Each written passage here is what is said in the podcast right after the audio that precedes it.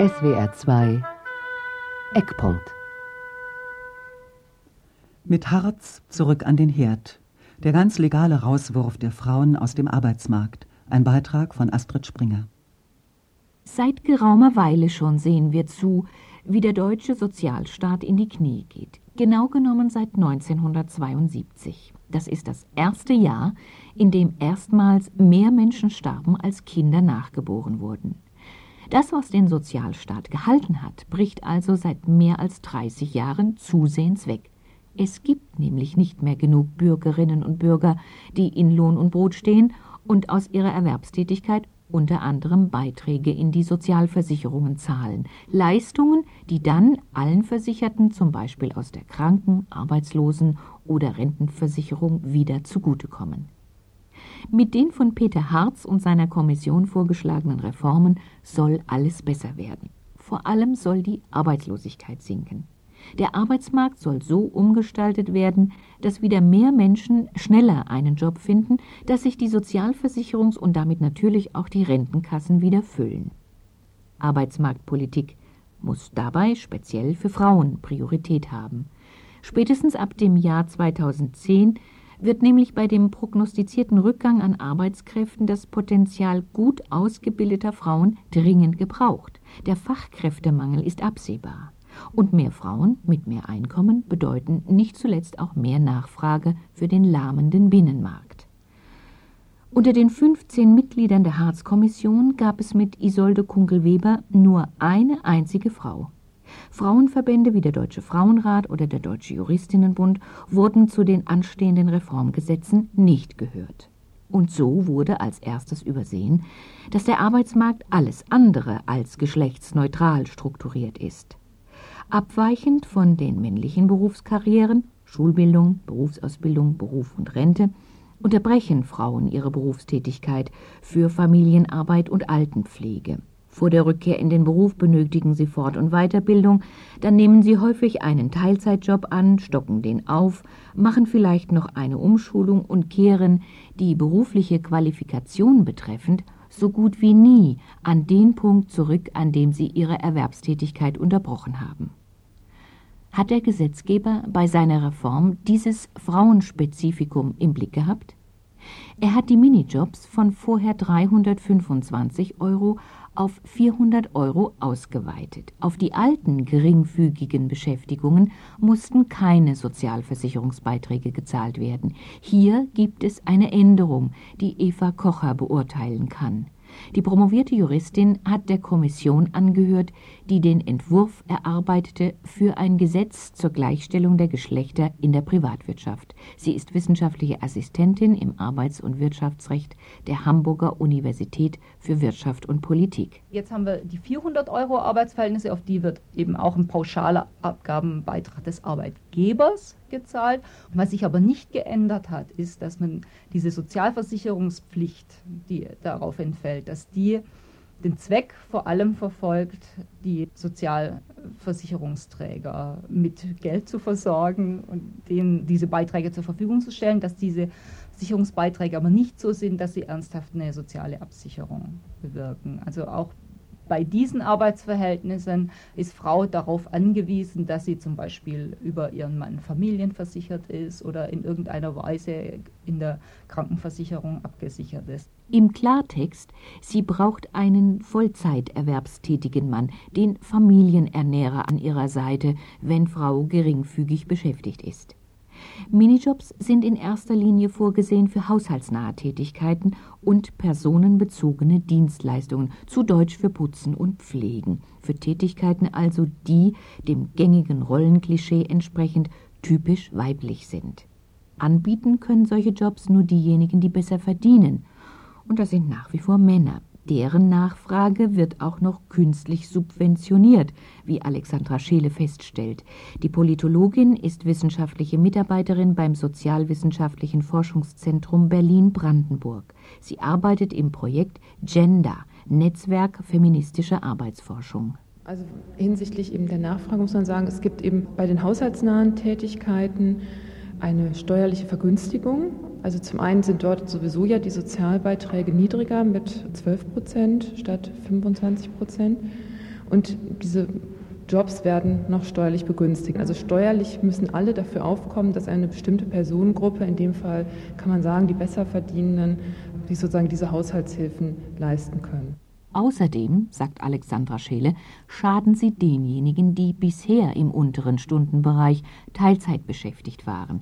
Die Minijobs bergen nämlich die Gefahr in sich, reguläre Arbeitsplätze zu ersetzen. Wir haben das gesehen, diese Entwicklung insbesondere im Einzelhandel. Da habe ich eine längere Forschung mal zu gemacht, dass da sehr viel Vollzeitbeschäftigung in Teilzeitbeschäftigung umgewandelt worden ist und dann wiederum diese niedrige Teilzeitbeschäftigung mit niedrigem Stundenvolumen wiederum in damals noch die geringfügige Beschäftigung umgewandelt worden ist. Besonders schlecht sind diejenigen dran, die zwar 15 Stunden arbeiten, aber unter 400 Euro verdienen. Sie bekommen nicht einmal Arbeitslosengeld, weil im Arbeitslosenrecht die 15-Stunden-Grenze gilt. Auch der Deutsche Juristinnenbund hat die Neuregelung der Minijobs kritisch unter die Lupe genommen. Die zuständigen Expertinnen arbeiten dort in der Kommission Recht der sozialen Sicherung, Familienlastenausgleich unter dem Vorsitz von Dr. Christine Fuchsloch. Vor allem sind diese Minijobs nicht versichert in der Arbeitslosenversicherung. Nimmt man also einen Minijob an als einzigen Erwerb, so wird man nicht mehr in den versicherungspflichtigen Personenkreis nach dem Arbeitsförderungsrecht gehören. Wir wollen doch von der Zentrierung auf die Ehe und von dem Leitbild der Versorgerehe weg. Und das sichert nach meiner Auffassung das Gesetz so, wie es ist, nicht. Es ist auf die typische Versorgerehe, auf die Hausfrauenehe angelegt. Und das hat gravierende Auswirkungen auch auf die Rolle innerhalb der Familie. Erschwerend kommt noch hinzu, dass die Zumutbarkeitsregelungen für Arbeit deutlich verschärft worden sind. Selbst hochqualifizierte Frauen müssen künftig bei länger anhaltender Arbeitslosigkeit einen Minijob annehmen. Auch die ehemalige Managerin muss dann unter Umständen im Supermarkt Regale nachfüllen zum üblichen Tariflohn. Minijobs sind aber häufig in Bereichen angesiedelt, in denen es Tariflöhne gar nicht gibt. Wer sich das Ineinandergreifen dieser Maßnahmen klar macht, kann die perfiden Absichten des Gesetzgebers kaum mehr ignorieren. Es wurde schon erwähnt, aus Minijobs lassen sich auch keine Rentenansprüche ableiten, denn Arbeitgeber führen nur einen minimalen Beitrag in die Rentenversicherung ab, auch hier schließt sich für Frauen also wieder ein Teufelskreis, und der nächste folgt sogleich. Wenn man vom Arbeitsamt keine Leistungen mehr bezieht, dann werden auch keine Rentenversicherungsbeiträge gutgeschrieben. Von der Rentenversicherung hängt aber wiederum die Erwerbsunfähigkeitsrente ab, also der Schutz gegen das Risiko, wegen Krankheit kein Geld mehr verdienen zu können. Wo man hinschaut, überall Teufelskreise für Frauen. 6,7 Millionen Minijobs waren Ende Oktober 2003 gemeldet. Das war seit dem Sommer 2003 eine Zunahme um etwa 600.000. Mehr als eine halbe Million mehr Frauen als Männer, denen kaum bewusst sein dürfte, welche fatalen Konsequenzen ihre geringfügige Beschäftigung für ihre soziale Sicherung haben wird. Bisher war es so, dass sich die Arbeitslosenhilfe nach dem zuletzt bezogenen Arbeitseinkommen richtete. Hartz IV, das letzte der Hartz-Gesetze, wird in diesem Sommer zum 1.7. in Kraft treten. Es sieht die Zusammenlegung von Arbeitslosenhilfe und Sozialhilfe zum sogenannten Arbeitslosengeld II vor. Das bedeutet unter anderem, wer verheiratet ist oder nicht ehelich zusammenlebt, muss sich das Einkommen des Partners anrechnen lassen. Christine Fuchsloch sieht darin gleich eine dreifache Bestrafung von Frauen. Frauen erhalten schon niedrigere Löhne. Dann haben sie oft Lohnsteuerklasse 5, deshalb bekommen sie eine nochmal niedrigere Leistung, denn der Leistungssatz bemisst sich nach der Lohnsteuerklasse. Ausgehend von diesen niedrigeren Lohnersatzleistungen erhalten die männlichen Partner, also äh, Männer, ein durchschnittlich höheres Einkommen. Also Frauen, die nicht bedürftig sind, bekommen keine Rentenanwartschaften und sie werden nicht als wichtige Gruppe, als integrationsfähig wichtige Gruppe für den Arbeitsmarkt wahrgenommen. Denn sie sind ja keine teuren Arbeitslosen. Und deshalb müssen solche Nichtleistungsempfängerinnen dann konkurrieren mit teuren Arbeitslosen. Und teure Arbeitslose sind Männer mit hohen Lohnersatzleistungen, also einem hohen Arbeitslosengeldanspruch. Und das wird ihre Arbeitsmarktchance deutlich verschlechtern. Insofern ist das Ziel des Arbeitsförderungsrechts gerade gezielt Frauen zu fördern, durch diese bedürftigkeitsbezogene Betrachtung jetzt konterkariert worden. Die Arbeitnehmerkammer Bremen geht davon aus, dass sich durch die Zusammenlegung von Arbeitslosenhilfe und Sozialhilfe zum Arbeitslosengeld II die Zahl der Anspruchsberechtigten um rund 40 Prozent reduzieren lässt, und zwar überwiegend zu Lasten von Frauen. Warum das so kommen wird, kann Helga Lorenz vom Landesarbeitsamt Hessen im Einzelnen erklären. Die Juristin leitet in Frankfurt das Referat Chancengleichheit am Arbeitsmarkt. Also wenn wir uns angucken, wie der Anteil der arbeitslosen Geldbezieher sich aufteilt zwischen Frauen und Männern, ist ein deutliches Übergewicht an den Männern zu verzeichnen bei den Beziehern von Arbeitslosengeld. Wenn wir uns aber die Geldverteilung angucken, wie viel Geld erhalten die Frauen aus dem Topf des Arbeitslosengeldes, dann ist das nochmal ganz erheblich unter ihrem Anteil. Während sie insgesamt einen Anteil von 41 Prozent haben, kriegen sie aber nur 33 Prozent des Geldes. Das ist ganz schlicht so, weil sie niedrigeres Arbeitslosengeld erhalten. Und das ist einfach, weil sie auf dem Arbeitsmarkt auch niedrigeres Einkommen erhalten. Bei der Arbeitslosenhilfe ist dieser eklatante Unterschied noch ausgeprägter. Der größte Unterschied ist bei den Eltern mit Kindern zu verzeichnen. Verdient das übliche Ernährermodell zugrunde gelegt, was wir ja noch leben, ein arbeitsloser Vater an Arbeitslosengeld ohne Sozialversicherungsbeiträge in Hessen 38,5 Euro, kriegt die Mutter in Lohnsteuerklasse 5 nur 14 Euro. Das heißt ein Drittel von dem, was der Vater bekommt. Dieser Unterschied ist schon eklatant. Das heißt, nicht nur durch die Minijobs, sondern zusätzlich auch mit dem Inkrafttreten des vierten Hartz-Gesetzes bzw. dem sogenannten Arbeitslosengeld II werden viele Frauen finanziell noch abhängiger von dem Mann, mit dem sie leben. Hartz IV könnte geradezu als flankierende Maßnahme gesehen werden, damit auch wirklich massenhaft Frauen vom Arbeitsmarkt und aus der Arbeitslosenstatistik verschwinden. Die Benachteiligung geht noch weiter. Durch die anstehenden Harzgesetze wird die Bezugsdauer von Arbeitslosengeld auf ein Jahr verkürzt. Besonders hart trifft die neue Regelung ostdeutsche Frauen. Ihr Anteil an den Langzeitarbeitslosen ist nämlich erheblich höher als der der Männer. Das heißt, sie sind von diesem Leistungsausschluss auch häufiger betroffen. Ebenfalls nicht öffentlich diskutiert wird in diesem Zusammenhang, was die neuen Gesetze für pflegende Angehörige bedeuten. Bisher reichte es aus, wenn innerhalb der letzten drei Jahre ein Jahr Pflichtbeitragszeit bestand. Diese drei Jahre wurden durch Pflegezeiten erweitert. Die Rahmenfrist ist nun von drei auf zwei Jahre verkürzt worden und Pflegezeiten zählen überhaupt nicht mehr. Christine Fuchsloch, Vorsitzende der Kommission Recht der sozialen Sicherung beim Deutschen Juristinnenbund, erläutert die Konsequenzen. Künftig werden Personen, die pflegen, und da kann man ausdrücklich auch die weibliche Form nehmen, also äh, pflegende Frauen, nicht mehr begünstigt in der Arbeitslosenversicherung dadurch, dass die Rahmenfrist verlängert wird.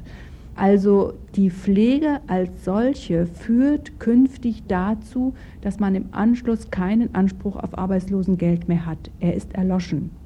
Künftig müssen pflegende Frauen sich selbst freiwillig versichern gegen das Risiko der Arbeitslosigkeit. Das heißt, sie müssen künftig etwas dafür bezahlen, was bisher solidarisch abgesichert ist.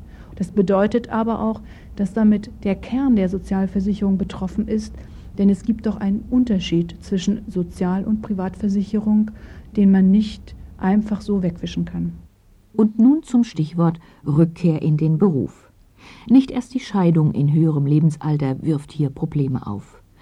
Die Geburt von Kindern ist nach wie vor der entscheidende Bruch in der Erwerbsbiografie von Frauen. Vielleicht noch nicht beim ersten Kind, aber mit hoher Wahrscheinlichkeit nach dem zweiten Kind sind Familienarbeit und Erwerbstätigkeit nicht mehr zu vereinbaren. Kindergarten und Schulzeiten fordern die im Dienste der Kids immer einsatzbereiten Eltern, respektive die Ganztagsmutter, und für die eigene Erwerbstätigkeit fehlen flexible und bezahlbare Kinderbetreuungsangebote.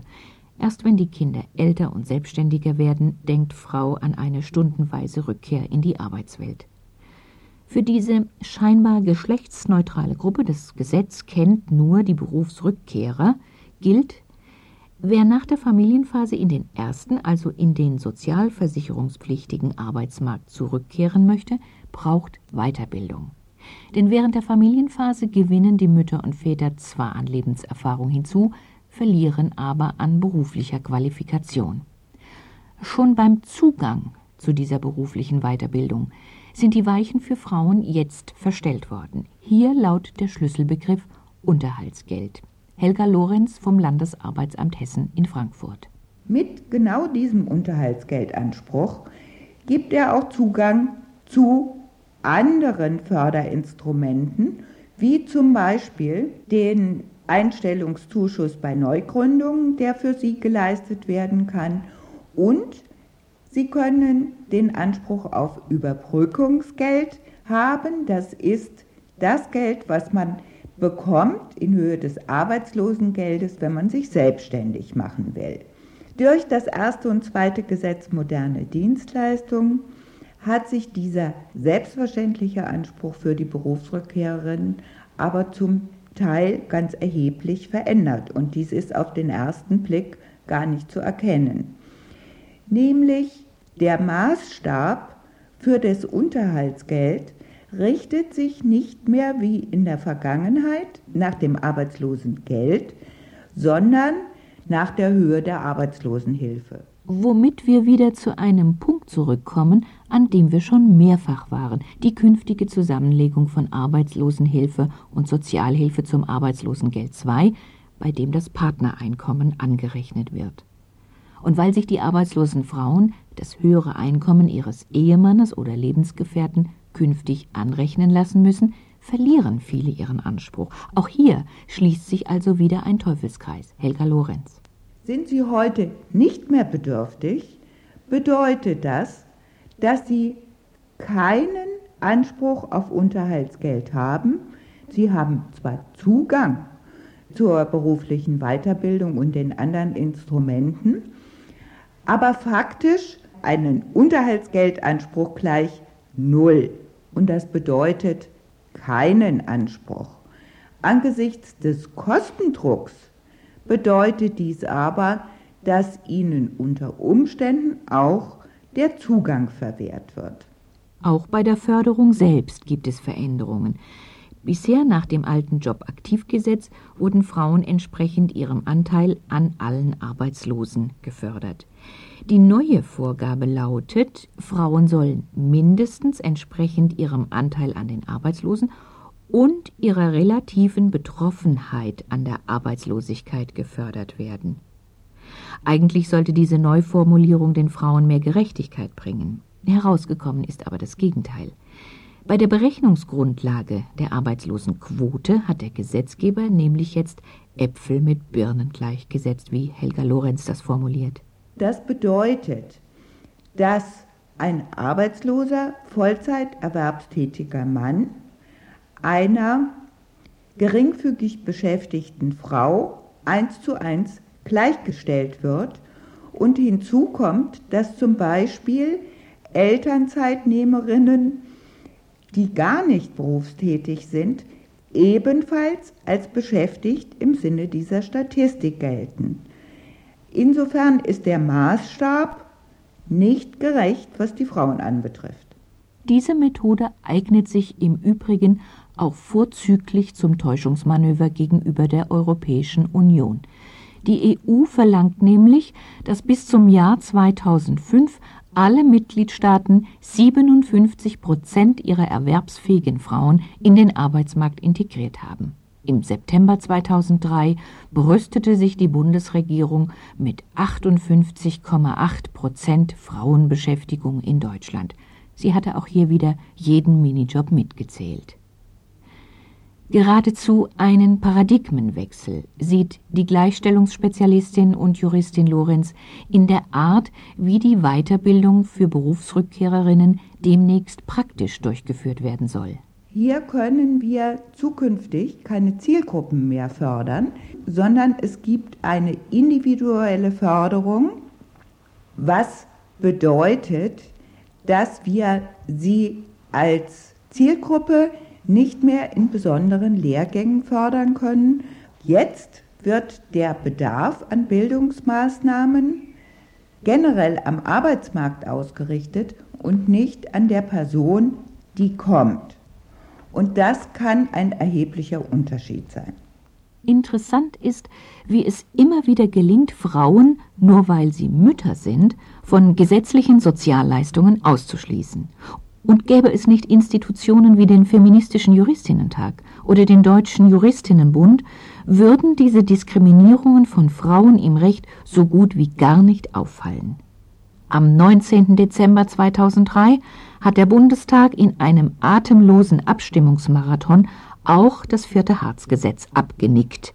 Mit 581 zu 16 Gegenstimmen wurden in der siebten namentlichen Abstimmung dieses Tages die Zumutbarkeit jeder Arbeit für Arbeitslose und die Zusammenlegung von Arbeitslosenhilfe und Sozialhilfe zur sogenannten Arbeitslosenhilfe II Gesetz.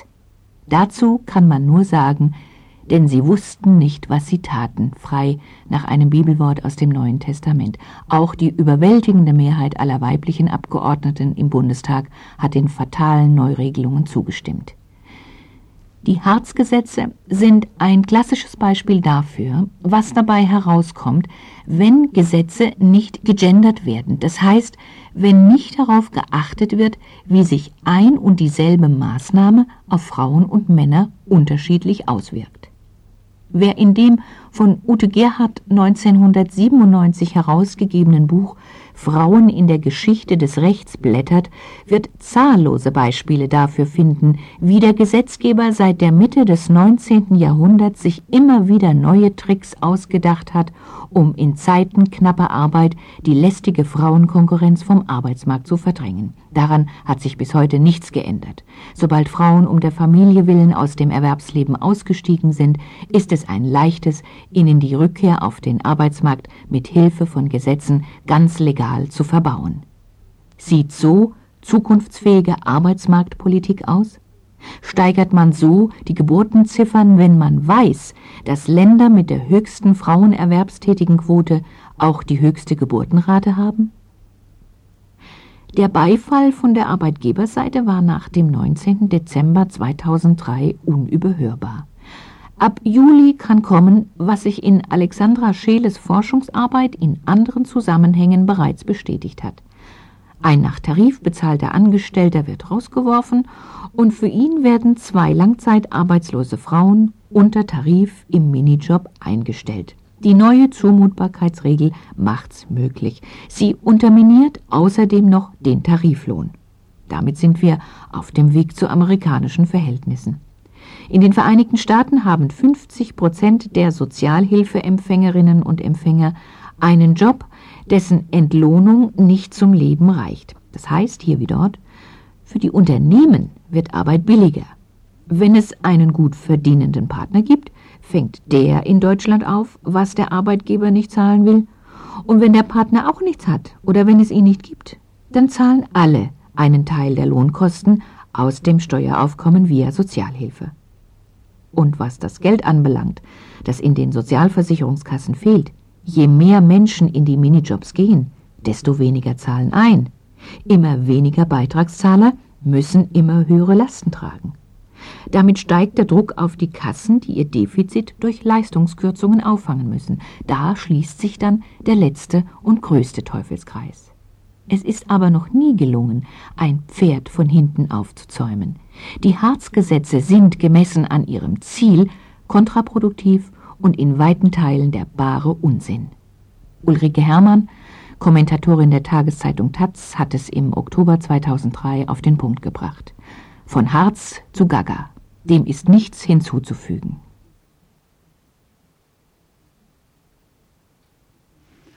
In SWR 2 Eckpunkt hörten Sie mit Harz zurück an den Herd.